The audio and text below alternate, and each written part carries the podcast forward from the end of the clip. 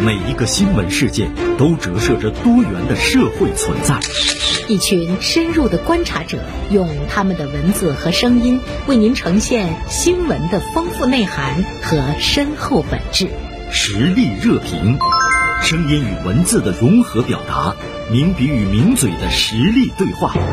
本节目由大连新闻传媒集团、大连晚报和广播中心综合广播融合打造。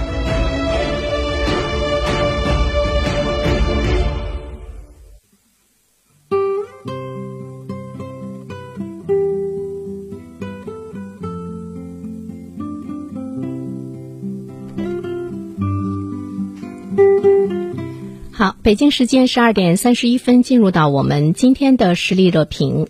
呃，今天呢，做客实力热评的是《大连晚报》名笔视线的执笔人江云飞。云飞，中午好。你好，你好，我真好。啊啊，云飞呢，今天写了一篇文章，呃，文章的题目呢是“与众不同而已”，没有什么好大惊小怪的。其实呢，源头呢，我看到是你说到了一个天生爆炸头的这个小女孩的一个经历和处境，引起了你的感触。是的，是的。嗯这是山东菏泽的一个六岁的女孩儿，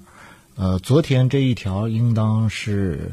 呃，热搜榜的十几位哦啊、这样一个一一一个新闻。嗯，呃，刚开始看的时候觉得很有意思，啊，这个小女孩儿是天生的爆炸的这种头型，那么在她上学之前呢，没有引起太大的这个震动。当然，呃，亲属啊、亲人们可能会觉得比较好玩，大家觉得小女孩很，呃，很可爱，嗯，很有意思。等她上到这个小学的时候呢，现在上了小学之后呢，她自己觉得有了一点儿不一样，嗯，那么可能是同学们的这种议论呐、或者是她产生了自己在别人眼中的我怎么是不一样的呢？嗯，那么她跟父母讲。不想去上学了，嗯，就是这么一个新闻，大家觉得 我我看网友们纷纷出 主意，那怎么办？嗯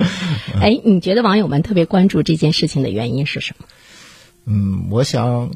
我不知道大家是怎么想的，但是我你关注好像他的心理是什么？我映射到自己的身上呢，就想到了，似乎我们在小的时候呢，在我们上学的时候，挺害怕自己与众不同的。嗯，啊，当然现在的孩子可能会有所表嗯现，就是更更多的自我表现。那我们那时候好像不太愿意与众不同，总是怕出太出圈、太出位。嗯，当我们长到了一定的年纪，到了这个青春期之后，或者是上了学之后，上到大学啊，上高中、大学之后，或者参加工作之后，我们倒愿意想要自己能够出人头地，能够对与众不同，标新立异，呃，标新立异。我们想这样，可能今天的孩子更会这样。对，呃，逐渐的我们会发现，如果我们自己这种与众不同确实很扎眼的时候，我们又会觉得好像有点儿形单影只，好像有点儿太过出圈儿。对，那么我们自己到底怎么看自己？嗯，我们自己到底应该做一个什么样的自己？是是一个我自己想成为的那样的自己，还是别人眼中镜中的那个自己？嗯，当然人肯定是这样，我们总是需是一个社会性的动物，我们总是需要得到别人的认可对，得到别人的认识。但是我们是要为了这样的一个认识而放弃自己的这种个性和色彩，嗯，还是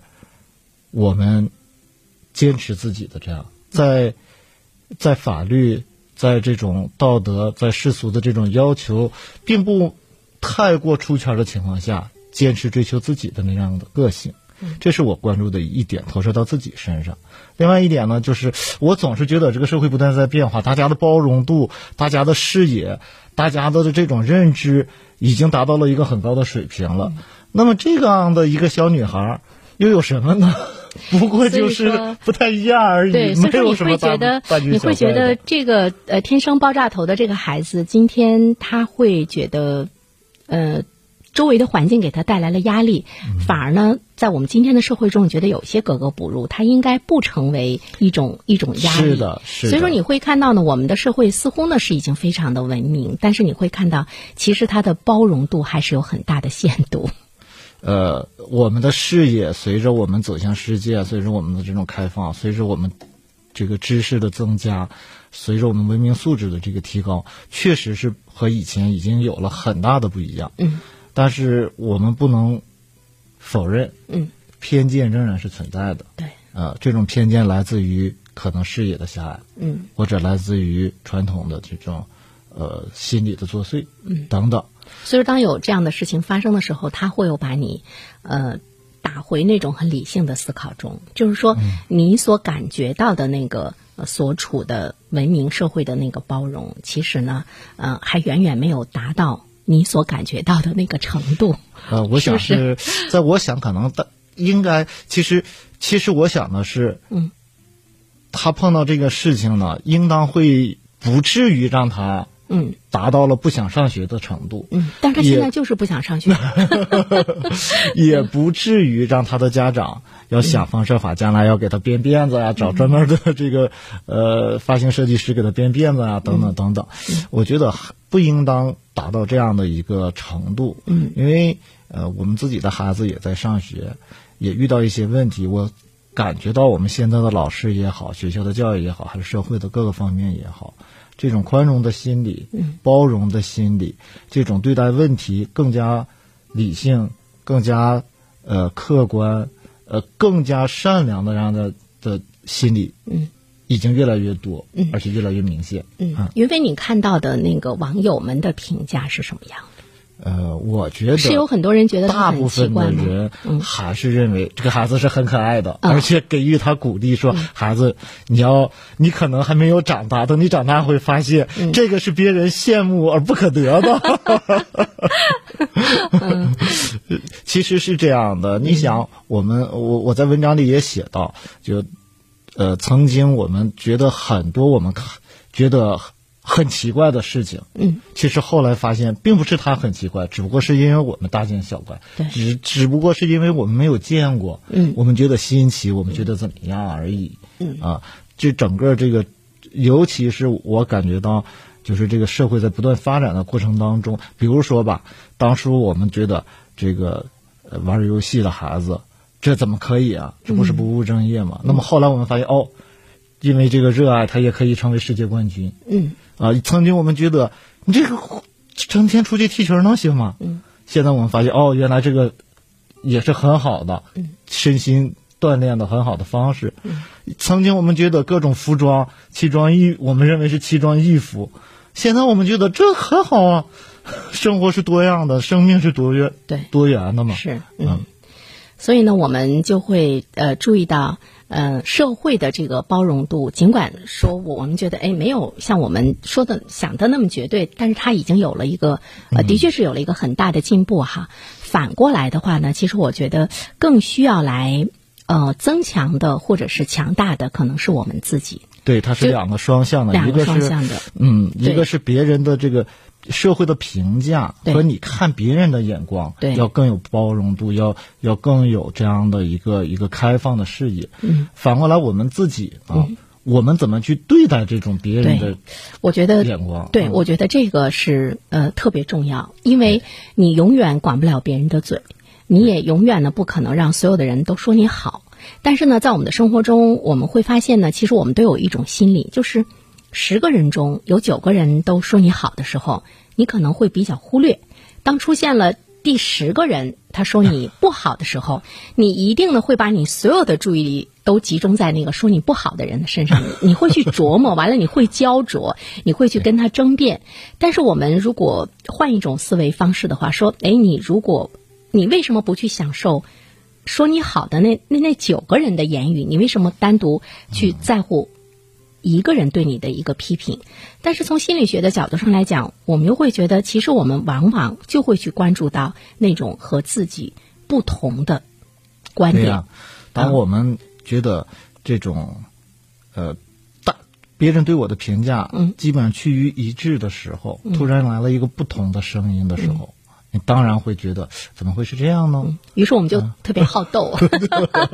我一定 要你去要跟他么辩就驳。是、呃试图辩驳，嗯要么就是会觉得嗯会反思自己嗯，啊。我们其实嗯实际上仍然是你说的这个问题，就是我们内心不够强大，对还是不够自信的。对，所以有的时候呢，我我就你刚才说这个的时候，突然之间就想到我们，哎，从小就学到一个词叫宠辱不惊。嗯，真的要做到宠辱不惊，真的很难不是很容易。对，就是你既然不会飘飘然，同时呢，你也不会因为外界的声音有自我的否定，就是保持那种自身的那种独立性，呃，特别难，特别难。比如说你刚才说到这个六六岁的这个小女孩，我就在想，哎，她也上幼儿园，她为什么上了学之后呢？她她出现了一些问题，就是，嗯，我在想哈，比如说上幼儿园的时候，孩子们的那种意识的那种呃认识啊，那种清醒啊，啊，包括会很有意识的去观察别人和我的不同，还是那种很朦胧的一个很朦胧很朦胧的一个状态。那么到了这个学校里之后呢，他也在成长，别人也在成长，他会会感觉到自己的这个不同的时候呢，他可能在心理上会觉得我是不是异类？嗯这个时候，如果比如说从小，呃，父母的这个这个教育没有没有有意识的认识到孩子未来会面临这样的一个问题的话，那么这个教育就落后了。是这样。嗯，呃，我相信他要是到了中学，以我们目前的这个中学的要求来讲，他会更难 过。嗯是，比如说我们中学男孩子的这个头发的长度，长度的对是吧对，？嗯呃，我我这里忽然校想到长都会跟他谈 话，是不我是？会想到，呃，我想到了一一部电很有名的电影《阿甘正传》。嗯，呃，恐怕袁生老师也知道。嗯，呃，这个电影呃里面的这个主人公，他小的时候因为身体上的问题，嗯，那么他妈妈就让他跑步嘛。嗯，后来还有一盒巧克力的故事，你就生活就像这盒巧克力，你不知道下一下一刻是什么样的滋味。嗯，其实你想他的这种，呃，他的这种和别人同龄的孩子的不一样。嗯。也许是更加明显的，对，那么这个电影